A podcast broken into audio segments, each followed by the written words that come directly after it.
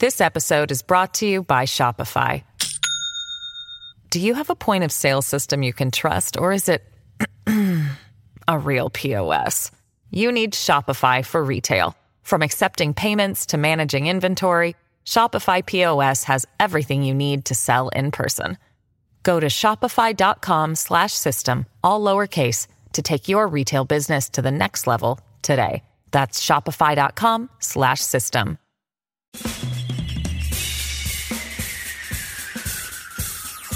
This is The Other Side of Midnight with Frank Morano. They're running a strange program, y'all. Now, here's Frank Morano.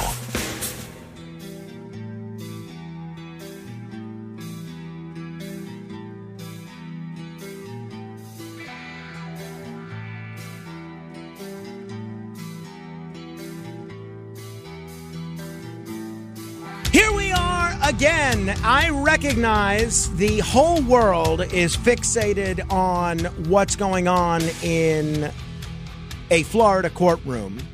But call me crazy. I do think some people would welcome the opportunity to explore issues beyond the Trump indictment. And that is precisely what we are going to do for the next hour. We will get into the Trump indictment and the arraignment and President Trump's speech last night a little bit later. But for those of you that need a little bit of a break from wall-to-wall uh, Trump indictment talk, you are in luck. Turn up the volume and be prepared to let your mind expand. Be prepared to let your curiosity get the best of you, because we are about to explore the ultimate unknown.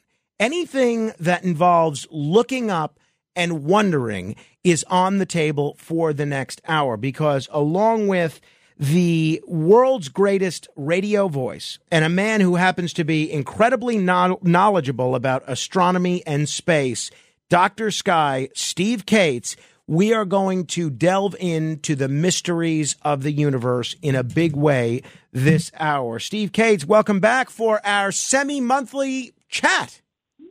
Well, good morning, Frank. Good to be with you. As what we call this hour, what, the infinite side of midnight, as you appropriately said, to let our minds expand and go out beyond this horizon of the earth and get a little bit of reprieve from what? The politics of the day, so to speak. In- indeed, indeed. There's a lot to get to, and we will take calls from people that have questions about anything that we're going to uh, get into this hour at eight hundred, eight four eight, nine two two two. That's eight hundred, eight four eight, nine two two two.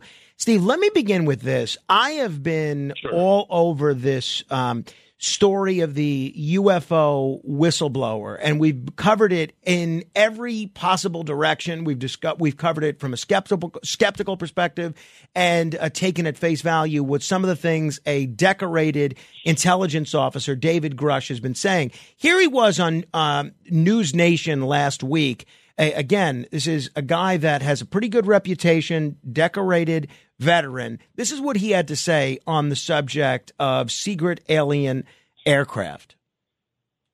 Uh, these are retrieving non-human origin uh, technical vehicles, you know, call it spacecraft, if you will. Uh, it's probably not the right parlance, but uh, no kidding, non-human, exotic origin vehicles that have either landed or crashed. We have spacecraft from another species. We do, yeah. How many? Quite a number. What's your take on this whole thing, Steve? Because I think it's pretty remarkable. Well, well, Frank, I agree. I think it's absolutely phenomenal. And once again, here we go with the great stories. Now, we don't know all about the whistleblower. We either take it for granted that the person's telling us the truth, or it requires much more journalism, which it will. But it's almost synonymous with the story that Robert Lazar came out with. And again, for those that may not be familiar with him, a naval intelligence person who claims that he was involved very heavily with Area fifty-one at a so-called secret embedded place deep within Area fifty-one called Papoose Lake. And the quick cut to the chase is he claims to have seen these sport-type craft that were of alien origin, in which he actually saw and went inside a couple of these, that they had the ability to do this levitation by some kind of anti-gravity. But in this case, this is even more fascinating. And I've kind of alluded a little bit to my own theory about this, but what I find more fascinating, Frank, about this particular scenario is that this pie-shaped U F O that I'm sure you've reported, where they're trying to tug it out of the side of a hillside of rocks, one of the people or a few on board, military people, claim to have gone inside the craft. And let's say for practical discussion, the visual shape of that was probably on the order of maybe thirty or forty feet. Maybe that's exaggerating. But when they went in, the story continues, according to the whistleblower and according to the statements that we've just heard that you recorded or played played back, that once inside, these individuals noticed that the interior was the size of a football field. Right. It distorted space-time. Right. Absolutely. So the whole concept here is, wow, to me, that's a really phenomenal revelation. But let's go back to what I was saying a couple of shows ago, that this whole concept of these Tic Tacs, in my opinion, I don't have a, I don't have proof of this, but anybody can speculate. But from some science, I think those Tic Tacs are something that is from our future, because the world couldn't, you know, things happened, asteroid impacts, uh, you know, nuclear war, climate change, whatever you want. We went underground as a human species, melding with A I. And the greatest conundrum is, how do you go move through time and space? So maybe through this whole process in thousands of years in the future, there's been this ability to warp space-time. So here's some, quote, evidence, at least whistleblower evidence, to, soon to hopefully be proven.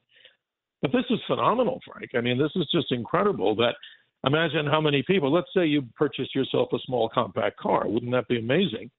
If you could invite the whole neighborhood to go inside the car if you chose to, or put a whole football stadium full of people inside of it, that justifies everything, including what? The laws of physics that we know. So let's hope we can get some evidence, but uh, I'm kind of skeptical because every time we hear this, what does the government do? It has hearings saying that, well, these are things we really don't understand, and we we believe that three or four percent of these things have some mystery behind them, but stay tuned because we have no idea what it is. And maybe they're tell- maybe they do know more about this. I believe they do, and hopefully someday we'll get the truth. And and just for clarification's sake, the the David Grush whistleblower, that commentary about the U S Mm-hmm. having these um, aircraft of non-human origin, is that the same source as the whistleblower that's represented by this attorney, Daniel Sheehan, who indicated that he came across this craft that distorted space-time? Is that the, the is that the same source, or are we talking two different whistleblowers here? Well, I really don't know. I mean, I'm always honest with you in the audience, but I'm going to be investigating this, obviously, like so many people. But in future programs, I'll guarantee you I'll have better information. But the point is, to distort space-time, this has always been the big thing here. How can these craft, if they are from, you know, extraterrestrial, or let's go back to what I said before, maybe there's this way of distorting space-time, that this is all future iterations of humans, you know, melding in with A I. But the point of the matter is here, that to me is one of the most bizarre things ever talked about, even more than Robert Lazar, who may have sounded bizarre, and that rhymes pretty well. Because even he, I've had interviews with him. I mean, he seems like a credible guy. But the point is, where's the, where's the beef, as they say? Where, where's the proof of this?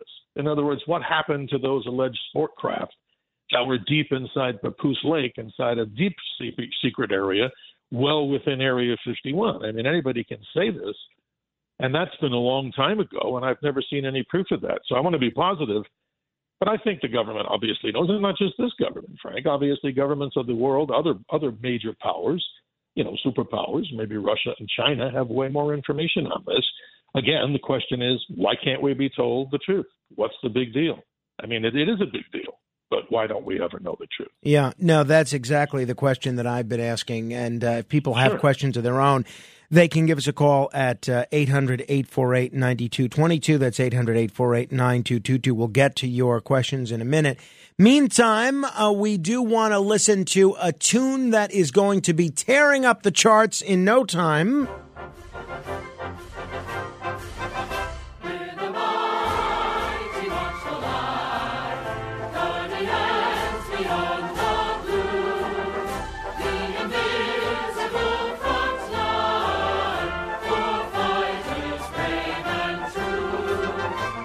This is Semper Supra which is the new Space Force theme song. The Space Force, the sixth branch of the U S military, has unveiled their new theme song. Steve, I know you've been, you're a military veteran yourself. What uh, what do you think of the song? Well, I think it's beautiful. I think it's well written. And I think as we, so you've obviously given me the opportunity not to have to read the lyrics, which sounds, sounds better when we hear it in the musical way. But the truth is, the motto here is Semper Supra. And in Latin, it simply means, very appropriately, always above. I think it's great. And just a little background on the Space Force. This began officially by the U S government December the twentieth of twenty nineteen, when allegedly some sixteen thousand military and civilians were assigned to this rather unique uh, organization. It was known before it was Space Force as the U S Air, excuse me, the U S Air Force Space Command, then summarily becoming the Space Force. But what's its purpose? It's to protect U S and allied interests, obviously, in space. And what's even more phenomenal here, we're going to see, this is coming through the you know mainstream press all over the world here, that Space Force will be launching a series of constellation satellites. They'll be placed up in what we call geosynchronous orbit. That's that place where if you could actually see in the light of what the spacecraft emit, there's this band around the Earth that literally is like a ring. It's crowded. It's called geosynchronous, twenty-two thousand miles up in space, that the U S Space Force is going to be placing up a series of constellation satellites under the codename Silent Barker. So that's interesting. What is it? These are, and I don't have any more details other than what I read here, but we'll keep you posted. But here it is. These will be orbiting satellites placed in the geosynchronous orbit, also with the help of the National Reconnaissance Office that sends up so many of the payloads that are, quote, secret. But it's to counter specifically, think about this. The Chinese have a couple of satellites that we've been concerned about. One's called the S J twenty-two. And that allegedly has some sort of a capability, whether it's kinetic, that it could actually smack into a satellite. And it's been tested allegedly in space by the Chinese. So in other words, if you have a billion or two billion dollar asset up there, one of our N R O satellites, let's say, this device can slam into it if it wanted to and literally take it out. And there's also another of the Chinese satellites called the Sijian seventeen that allegedly has a robotic arm that if it wanted to, could create some, you know, nefarious situations where if it decided to, you know, pull the camera out of the spacecraft or disable its power source. So that's interesting to know. So there's a real, you know, a real purpose to the Space Force. But going back to the song, it sounds beautiful. It's a great, you know, as we talked about, the sixth branch of the U S military. So let's always remember on Flag Day, right, Frank? As absolutely. We talk about here. Flag Day officially by the Continental Congress in what, seventeen seventy-seven, officially making the American flag, well, the official flag of the United States. That's so. Right. It, it uh, Flag Day is older mm-hmm. than the Constitution. Always important to keep in mind. We may get into a little Absolutely, bit of that history a little later. All right. Uh, the phones are exploding with people who have questions for you. eight hundred, eight four eight, nine two two two. Let me begin with Ben in Brooklyn. Hello, Ben. Oh, yeah. I, this is my first time uh, calling in. Wonderful. Welcome uh, aboard. Good morning, Ben. Yeah, Thanks for joining us. Yeah. Yeah, good morning. And uh, normally I'm, um, I'm in dreamland by this time, but I think I uh, got too wired with sugar. But I was just wanting to know uh, the doctors, sure. um, I think you're a doctor, what your view is on, um, uh, how do you say, our existence? Were we uh, created? Were we, did we evolve? Or, yeah. Well, I think there's two ways to look at it. But, Ben, your question, I think, is, is really awesome. And it would take light years and time to really explain it. But in my humble opinion, I believe we were created by some almighty power out there. I mean, each religion has its, you know, creator, obviously, hopefully one unified God that can satisfy all religions. But there's also the concept that we look at from science. And, again, I can't prove it, but scientists are trying every day. Is that the entire universe was seeded by material like D N A from comets in a, in a subject which is a little technical called panspermia. So in other words, life as we know it in the most basic like molecular side could have been sent, obviously not negating a creator, but just to be able to be the delivery system. So let's say it's like an advanced Amazon or FedEx delivery system in which life was seeded onto different planets over the course of time.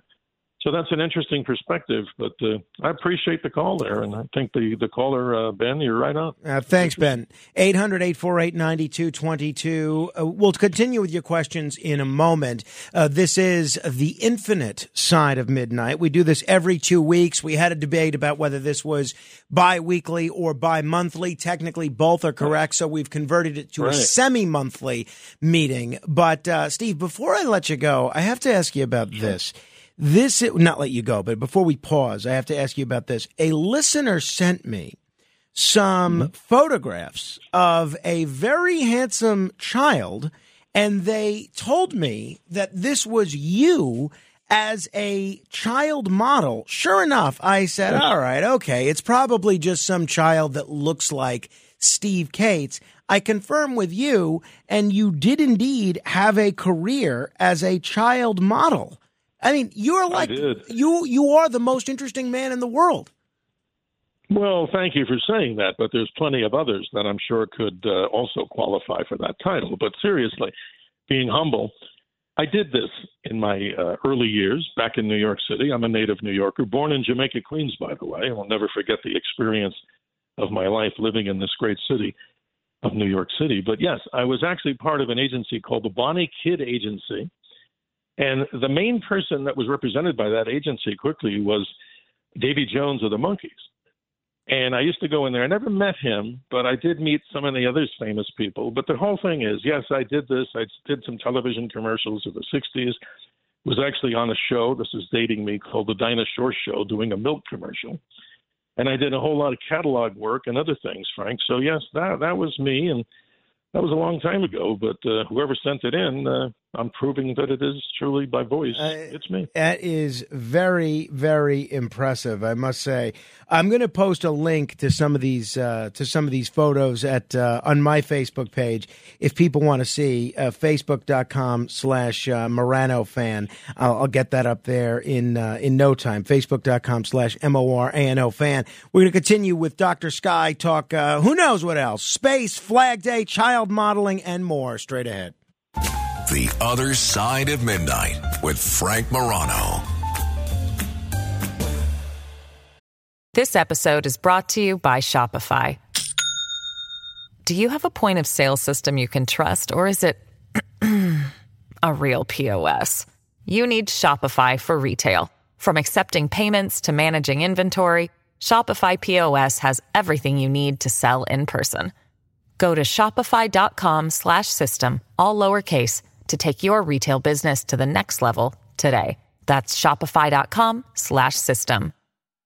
With crime running rampant in New York, you need to keep yourself and your family safe. Obtaining your concealed carry firearm licenses can be difficult and time-consuming. That's where my first pistol dot com comes in. They'll help you secure your concealed carry license. If you're looking for a pistol, premise, rifle, or shotgun license, call three four seven, five five nine, seven zero five two. three four seven, five five nine, seven zero five two. You must have a valid firearm license issued by the N Y P D to purchase, possess, or shoot a handgun or pistol in N Y C. It's The Other Side of Midnight with Frank Morano. Some people call me the space cowboy. Yeah. Some call me the gangster of love. Some people call me Maurice. 'Cause I speak of the pompous of love. People talk about me, baby. Say I'm doing you wrong, doing you wrong. Well, we are solving many mysteries this hour on The Infinite Side of Midnight, or at least asking more questions about those mysteries. One question that I don't know we will get an answer to is, what precisely is the pompatus of love?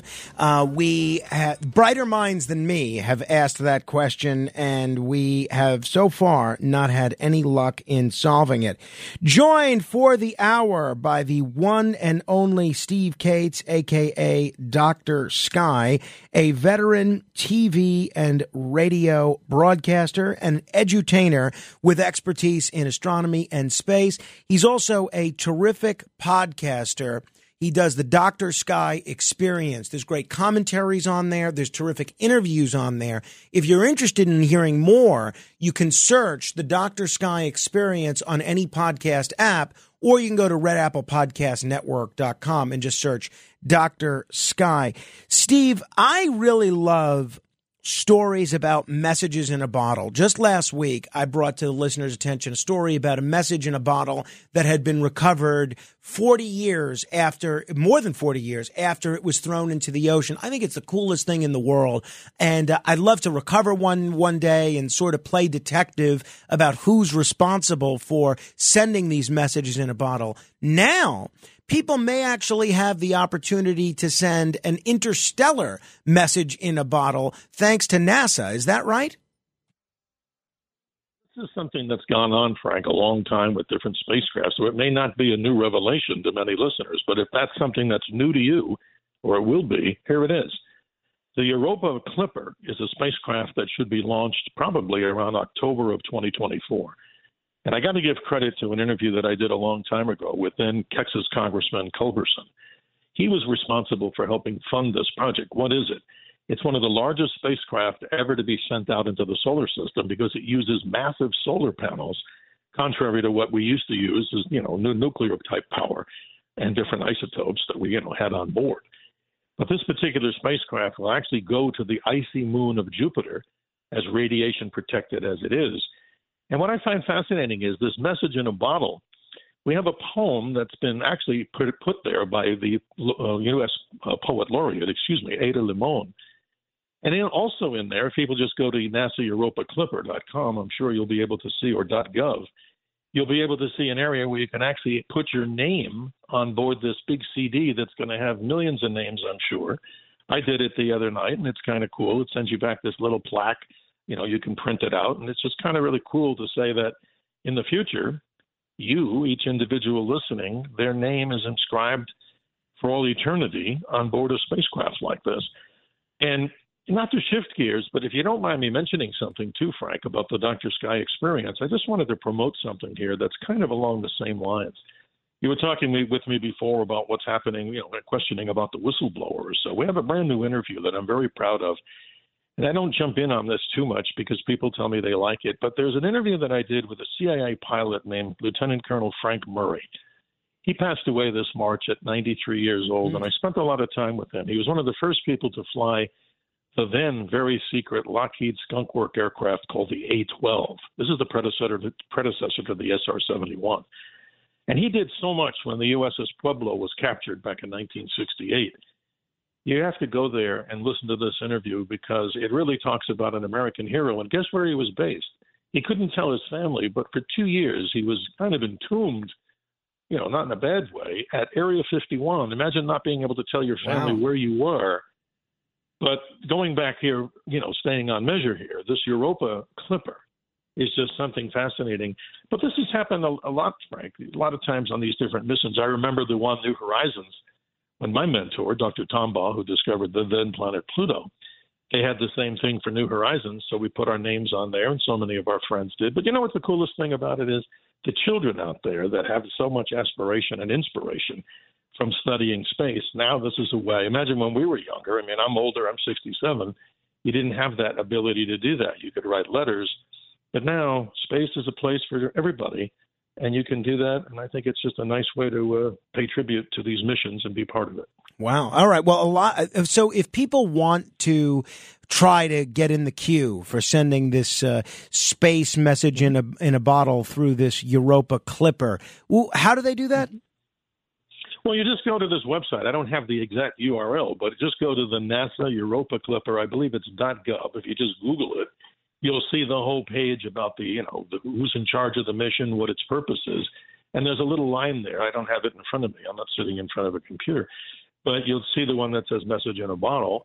And it's just so incredible. And I'm sure by the power of this station and where you are all over the country here in syndication, I'm sure that's going to light up their numbers uh, as far as people signing up in the most rapid way possible. I think it's really neat. I just signed up. So if people are interested, they go to europa dot nasa dot gov and they could there sign the message and get on board. I think it's really interesting. All right. A lot of people eager to chat with you. eight hundred, eight four eight, nine two two two. Joe is in Queens. Hello, Joe. Yeah. Hi, Steve. You know, Solaris with George. Co- yeah. That movie Solaris with George Clooney was strange to mm-hmm. me. But uh, my question, two questions. One is uh, those war movies with those fighter jets, well, how did they film those movies at that speed, you know, those fighter jet scenes? Then my mm-hmm. second question is about yes. these this Chat G P T or whatever you call it. Uh, mm-hmm. Are people looking at this like as like a confidant? Like I was listening to one thing. This girl was talking to this thing like it was her boyfriend.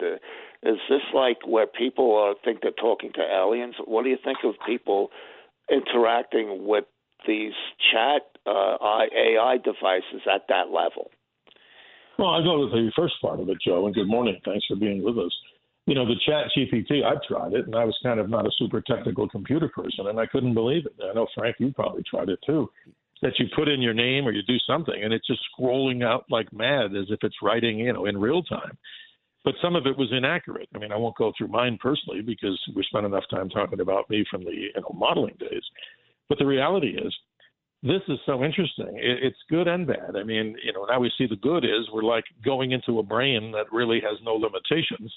It could probably beat even the best chess players on earth, and I think they have. You know, this is interesting. But going back to your first part uh, that you were asking about, how do they film these particular scenes with the, the jets? I'm talking about more like Maverick.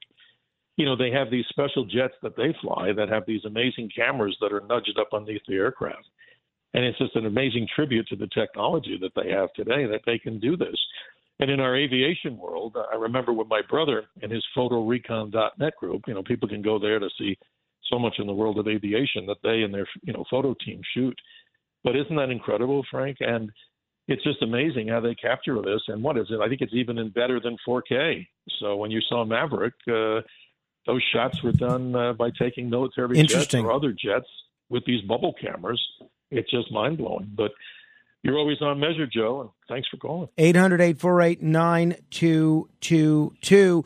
We talk a little bit about life on planets and places other than Earth, and who knows what form it may exist. And I believe it probably exists in a bunch of different forms, from the microscopic, from the microscopic to the uh, amoeba-like to super advanced intelligences in places that we can't even fathom. What are we hearing about the possibility that life may actually exist on the moon? Well, Frank, this is interesting, and the simple answer to this is it may have also been Earth-inspired. And here's the backstory.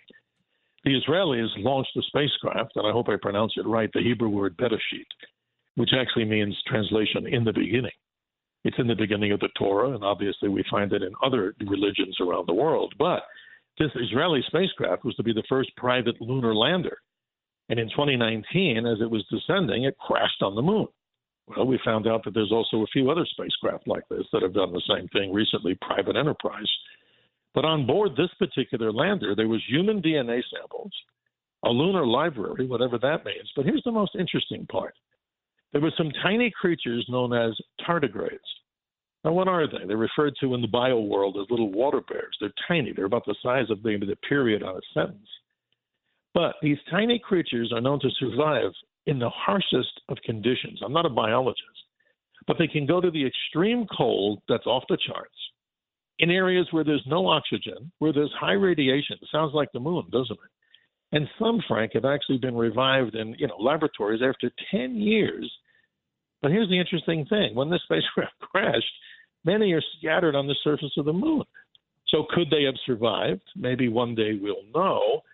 But hopefully it's not going to be like a movie, if anybody saw it. I thought it was ridiculous, a movie called Apollo eighteen, unless you're a real diehard sci-fi person, without being a movie spoiler. It was as if one of the Apollo missions called Apollo eighteen went to the moon, and something was living there, and it turns out to be nothing but uh, horrible monster scenes that they eat up these astronauts. But isn't that fascinating about these tardigrades? These little tiny things, if you look at them, They literally look like little bears, but they're some of the most resilient little ob- uh, creatures, and not objects, the creatures that are on the entire planet. And maybe in the world of, uh, you know, the, the lunar surface, who knows? Maybe they can actually survive and, and fester. So life may be on the moon due to things that happened from the Earth that we sent the spacecraft. eight hundred, eight four eight, nine two two two. Steve is in New Jersey. Hello, Steve. Hey, good morning, guys. Thanks for taking the call. Sure. I was wondering, how do you good guys morning. feel about the theory that the pyramids are older than we've been told and actually could have been built by aliens? Well, here we go, Steve. Another great story and another great conundrum. I'm concerned about how they moved the stones, because if you look at the stature of the Egyptians at that time, these were not very tall people. At least that's not what we think. So they were small stature, nothing like the average height of, let's say, an adult today, man or woman. But the problematic thing there is, how did they move the stones? And there's all kinds of theories there about anti-gravity devices and levitation and things of that nature. So it's one of the most amazing conundrums that we can think of in science. And by the way, just for everybody listening, these pyramids were aligned to particular stars. And one in particular that the ancient Egyptians used was the bright star Sirius. It was known in the Egyptian world as a god called Saptet. And what they did was, every summer, toward the end of August, they would do what's called a, a, you know, kind of a festival to the helical rising of Sirius. And in that particular case, it was time to actually start planting and, and harvesting, you know, growing crops, I should say. But these stars, there's alignment to certain stars where they actually had the sarcophagus when they put the pharaohs down into these deep parts of the of the uh, you know pyramid. They actually had these light shafts, or these shafts that would actually point to the then pole star. But who knows, Steve? Maybe there was more to this than meets the eye. Because if you look at some of the actual drawings and depictions, they show rather strange artifacts on top of the heads of some of these beings or people. And who knows? Maybe that's a replication of uh, some sort of alien visitation. It's one of the most fascinating stories and a great question. Thank you, uh, Steve. One of the things that we've also heard about is the similar uh, structure of structures that are on either the moon or Mars or both to ancient uh, structures that have been on Earth. I know uh, Richard Hoagland has made this a big issue for a long time, as as have others. Do you lend any credence, even if it wasn't aliens, but lend any credence to the possibility that some sort of advanced intelligence was on this planet uh, millennia ago that could have also been elsewhere? I believe that we have been visited. I mean, I'm pretty much like on the ninety-five, you know, percent plus side of that equation. I can't prove it. But when you take a look at some of these so-called artifacts, I, I know Richard well, and I respect his research. I mean, we've been listening and converse, conversing over the years from the coast-to-coast days that he was there with Art Bell. But the interesting thing is, if you take a look at one of these so-called artifacts, the face on Mars, it's been pretty much proven in the scientific community that it just happens to be a replicant of what looks like a face, but it's because of the sun angle. So mm-hmm. I don't know. I mean, maybe it is, but many of the spacecraft imaging show it at different times of the day or different sure. times of the month, and actually it just looks like a rubble pile that happens to look like. But Richard went on to a theory that talked about glass, you know, structures on the surface of the moon. And not to disagree with them, I say from a science standpoint, I think we need a little bit more evidence. And I think the best way to do this, to make everybody at least happy in the in the room, let's say, those that believe and those that don't believe, I always say this: let's send a lander back to the surface of the moon, a robotic spacecraft. I think it could be done very easily. But unfortunately, some of these little spacecraft from privatized, you know, industry have crashed. I'm sure that Elon and his team could do this right. Land next to, say, the Apollo eleven landing site. And let's once and for all prove that there's a descent module sitting there with a washed-out American flag because of the intense solar, you know, radiation. It doesn't have, to, as we talk Flag Day, sorry to say this, U S flag, but it's probably washed out. But at least let's go there and let's identify what's on the surface of the moon, and any of these so-called areas on the surface of the moon that have these, you know, theories where there's glass castles on the moon. Let's land in those sites and let's take a look and see that in four K and in eight K video or better. Wouldn't that be an amazing thing? And absolutely. I would probably pay for a pay-per-view session, wouldn't you? Uh, Just to see it. No doubt about it. What is the Era Carinae star? Here's something interesting. We talk a lot about supernova. Let's talk about Betelgeuse, the big star, the armpit of Orion. We've talked about it. The news, you know, world and the media is all awash in stories about this star being, you know, a super red giant star that over the years it started to dim. It's an intrinsic variable star that has many, many cycles. But that's not the point today. There's other objects like what we call Eta Carinae. Here's a star in the southern hemisphere, Frank, that's not visible even here from Phoenix, where I am. You'd have to go down a little bit farther, maybe about another ten degrees south, maybe into Mexico or areas latitude south. In eighteen forty-three, observers here in the world, in the southern hemisphere, observed Eta Carinae flaring up in brilliance almost as one of the most brilliant stars in the heavens. What is it? It's a very strange binary star that for some reason is looking like, and they got to be careful how I say this, because this star may go supernova. What happened in eighteen forty-three was imaged by things like the Hubble Space Telescope, and what we see is a nebula which is surrounding the stars. You can't actually see the star itself. It's called the homunculus nebula. It's translated into the little man. It looks like, if you image it and, and do Google it and just look on there, Eta Carinae in the image side, you'll see these two big lobes. But this is really bizarre. Eta Carinae is the only star or system that we see that, get a load of this, that actually produces ultraviolet laser emissions. What the heck did I just say? Ultraviolet laser emissions from a star system? But here's the problematic thing. It's seventy-five hundred light years away from us. Betelgeuse is five hundred light years away. But if and when Eta Carinae does blow, it would still be one of the most magnificent sky events for the entire southern hemisphere. So it's a very strange star. Nobody understands the dynamic. It's a binary star, and something's happening where either one of those two stars is either pulling material off of it and slamming it into the other star.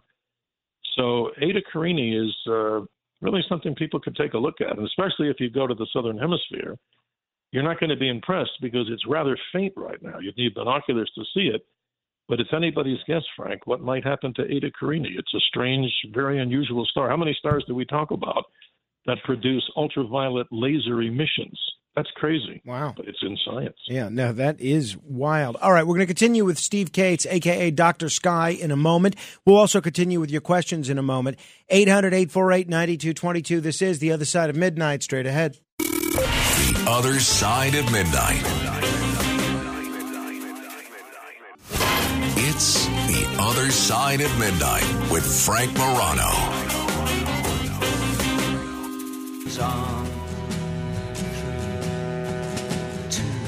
Check ignition and may God's love be with you.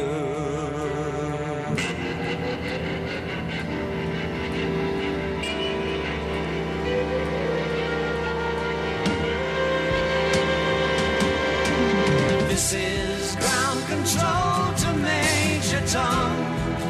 You've really made the grade, and the papers want to know whose shirt you wear. Now it's time to leave the capsule if you dare. This is Major Tom to ground control. I'm stepping through the door, and I'm floating in a most peculiar way. The great David Bowie. This is The Infinite Side of Midnight. My guest for the hour is Steve Kates, a k a. Doctor Sky. You're going to want to check out the Doctor Sky Experience if you're interested in any of these subjects. Just search it on any podcast platform, Spotify, anywhere, or you can just go to red apple podcast network dot com and search the Doctor Sky Experience. Steve, if uh, either of us do make a trip to space anytime soon, apparently that might not be the best news for our brains. Uh, there's some news out this week that astronauts' brains take a bit of a hit during long space flights. I mean, guys like uh, John Glenn uh, certainly seem very much with it. Buzz Aldrin certainly seems very on top of things. What is space doing to these astronauts' brains? Well, again, this is rather interesting. The longer duration space missions, if you look at Scott Kelly, Mark Kelly, the United States Senator here from Arizona, who was a shuttle commander, his brother had one of the longest U S records in space. And they were talking about issues with the legs as far as circulation. And you watch when you see a lot of these cosmonauts or even American astronauts, when they return before the days of SpaceX, when they return in those Soyuz uh, capsules, their system, the Russians, would land on land, which to me is just totally amazing, because what happens if chutes don't work? You go splat. Water's not as good, but water could also hurt too. But what's interesting is you watch the videos. If you really watch this closely, you see these astronauts barely can stand because of the change from weightlessness to the whole dynamic of returning to the gravity of the Earth. But in space, you know, not being a medical doctor by any chance, what I'm saying to you is we have changes in the brain, you have changes in the circulation, and the biggest problem that has to be solved on board long-duration space missions is the subject matter of radiation from space. Cosmic rays probably are one of the most, you know, uh, most important things to protect the astronauts, internal and all kinds of radiation, because what happens if the sun blows out like a Carrington flare, like it did in eighteen fifty-nine? So there are changes that happen to the body from the longer duration space missions. So God help us if we don't study that carefully. Mars missions may bring us back people, if we go and hopefully we return them, to some serious medical concerns from not only the internals on board, what happens to the body, you know, not being able to move like you could on Earth with gravity. You might have to create, like in two thousand one, a space vehicle that has a rotating, you know, position where you can create artificial gravity. But that's a, a great subject, but I'm more concerned about the solar flare and uh, cosmic radiation that would be induced into the body. Mm, uh, you and me both. eight hundred, eight four eight, nine two two two. Jacqueline is in Brooklyn. Jacqueline, you're on with Doctor Sky. Hello.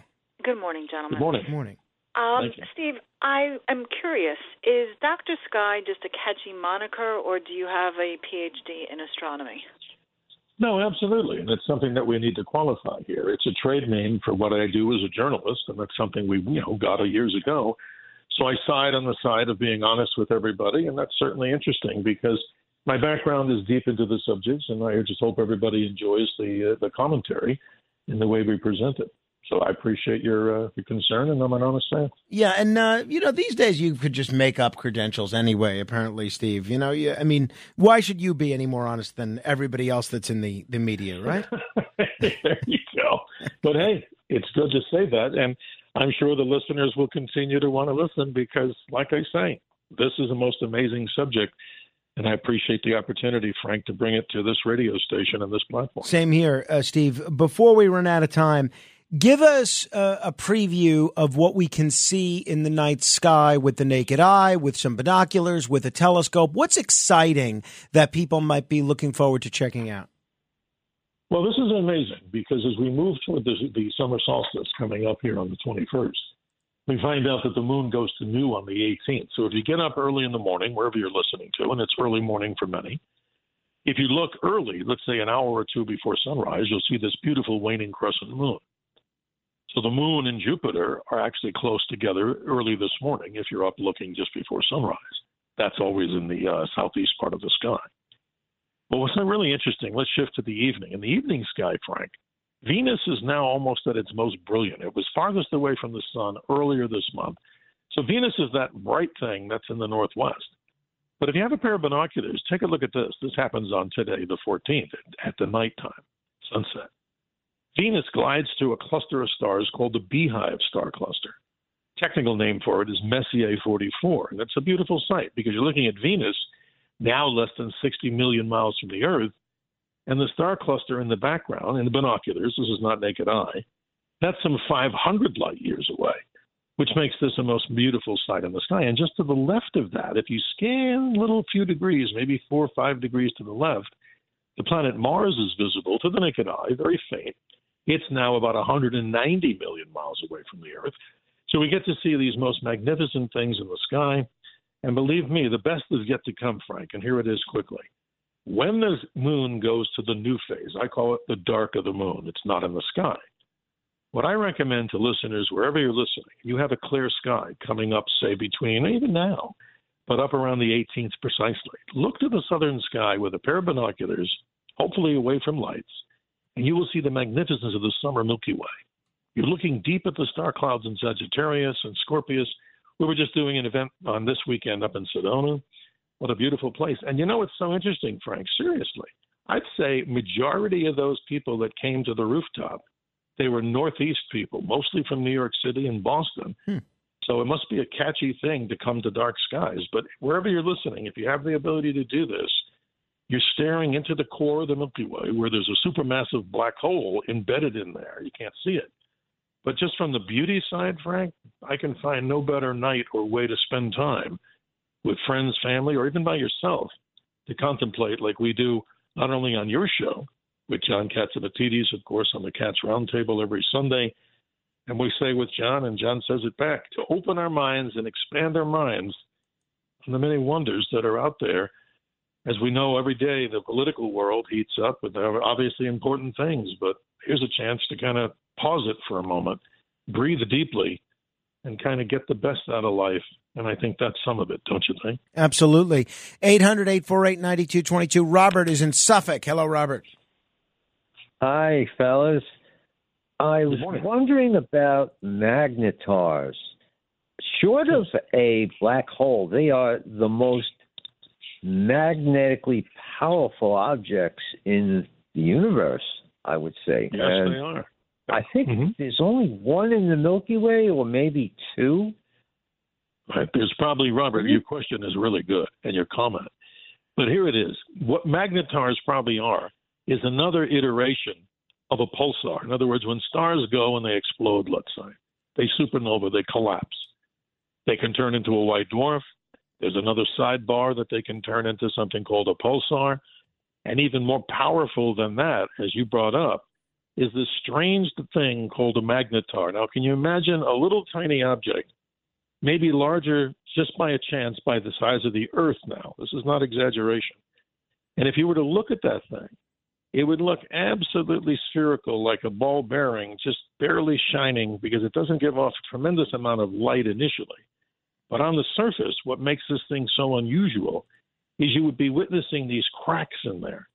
And these cracks are called starquakes. And what's happening is, is the thing is jiggling. It would actually look like it was jiggling in front of you, but God help us, you wouldn't want to be near it. You're absolutely right, Robert. It sends out the most powerful emissions out into the universe. And nobody can quantify this. I mean, what causes magnetar uh, power? But it's way off the charts. I mean, I've heard some explanations like this, that a magnetar's blast of energy could be more than one hundred million times the output of the sun. How can something that tiny, believe it, let's say it's the size, around that size of, of the Earth itself as a planet, produce that much energy? This is the strange stuff that scientists are studying, and hopefully one day we'll get an answer to all this. But let's thank God that there's no magnetar within a couple of hundred light years of the Earth. Let's keep them far away. Thank you. I think you'd all agree. Absolutely. Thank you, Robert. Steve, before we run out of time here, there was a story I saw this week on space dot com about mm-hmm. signals, repeated signals, basically radio signals from the center of the Milky Way that a new study uh, suggests could actually be aliens saying hello. Uh, help clarify this for us. What are these signals? Where are they coming from? And what are the possibilities of what they might be? Well, just like Robert was talking about, the whole concept and conundrum of a magnetar. In this case, we're getting another blast from the universe called these gamma ray bursts.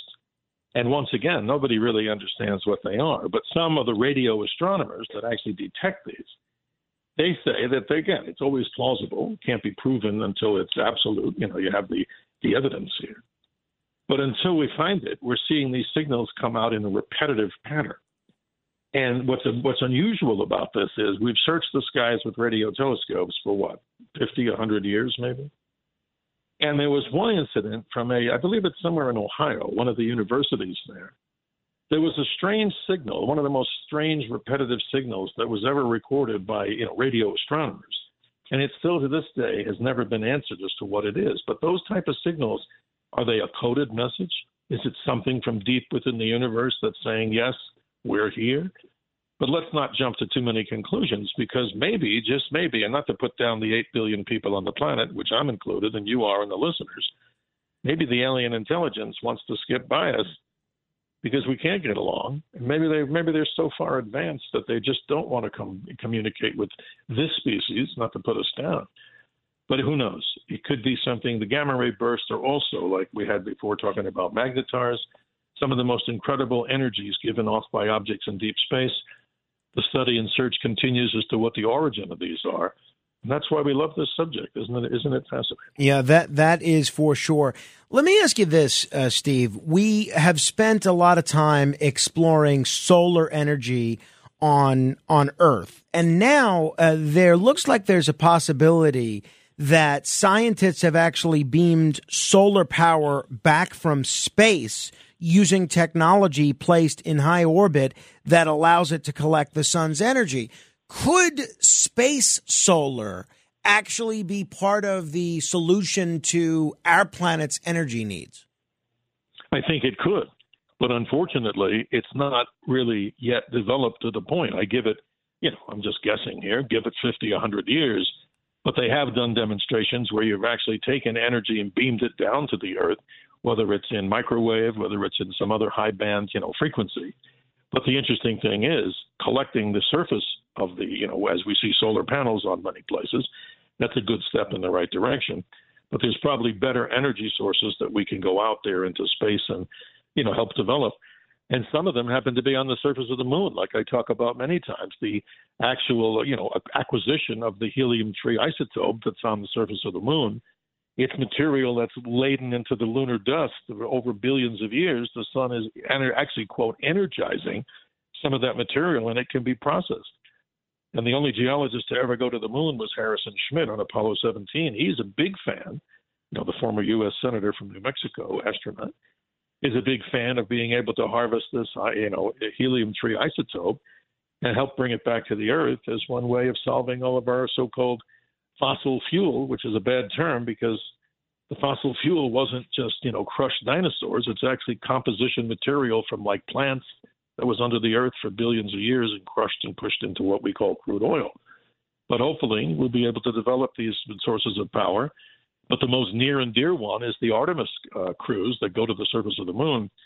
There is a company, I'm not sure which one it is by name, but I've read that they're looking to send a small nuclear powered uh you know, plant, a little generating plant onto the surface of the moon. And also solar, I'm sure, would work in some of those craters. Steve Kates, the hour just flies by when we're together. I'll look forward to uh, chatting with you again in two weeks, if not sooner. Thank you, Frank. I appreciate your time. The Infinite Side of Midnight. Until we meet again, keep your keep reaching for the stars, but keep your feet on the ground.